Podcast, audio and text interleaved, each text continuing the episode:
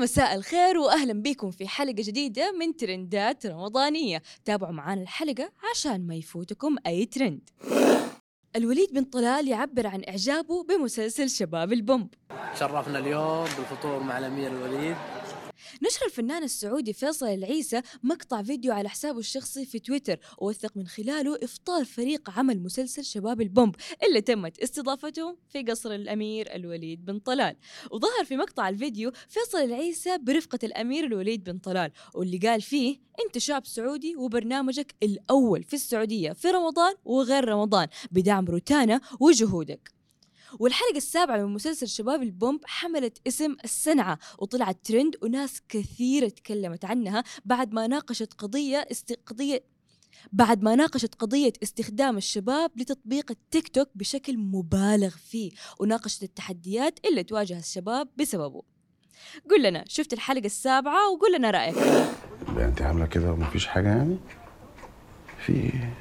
تعبت تعبت مش قادرة خلاص. الهرشة السابعة وقصص الزواج. نجح مسلسل الهرشة السابعة في أول حلقاته بعد ما تصدر الترند واحتل مراكز متقدمة ضمن قائمة الترندات. الجمهور كان معجب جدا بأداء الممثلين وشخصيات العمل وخاصة أنه بيناقش عدد من القضايا الاجتماعية اللي بتهم الجمهور. أهمها الزواج وكيف يتسرب الملل إلى حياة الأبطال الزوجية بمرور السنوات والأيام. وهذا من خلال كذا قصة جوا المسلسل للأبطال في مراحل عمرية مختلفة. الجمهور قال أكثر حاجة ميزت الحلقات هي إنها بتناقش تحديات الزواج بعمق من خلال تفاصيل العلاقات وتشابكاتها وأحداثها اليومية. هجوم على مسلسل الإمام. مسلسل الإمام اللي يتناول حياة الإمام الشافعي نال انتقادات كثير وصلت لصناع العمل نفسه والبعض قال إنه المسلسل فيه مغالطات تاريخية كثيرة وإنه بدون أي مراجع تاريخية أو دينية. وناس ثانية انتقدت المشهد اللي ظهر فيه بطل المسلسل الفنان خالد النبوي واللي بيلعب دور الإمام الشافعي وهو واقف وهو واقف أمام راهب مسيحي عشان يساعده في علاج زوجته المريضة.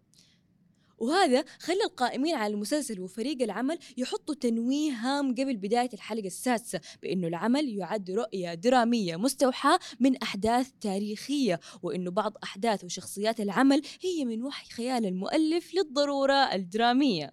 هل أنتم متابعين المسلسل ولا لا؟ وبكده نكون وصلنا لنهاية حلقتنا اليوم. استنونا في حلقة جديدة الأسبوع الجاي من ترندات رمضانية.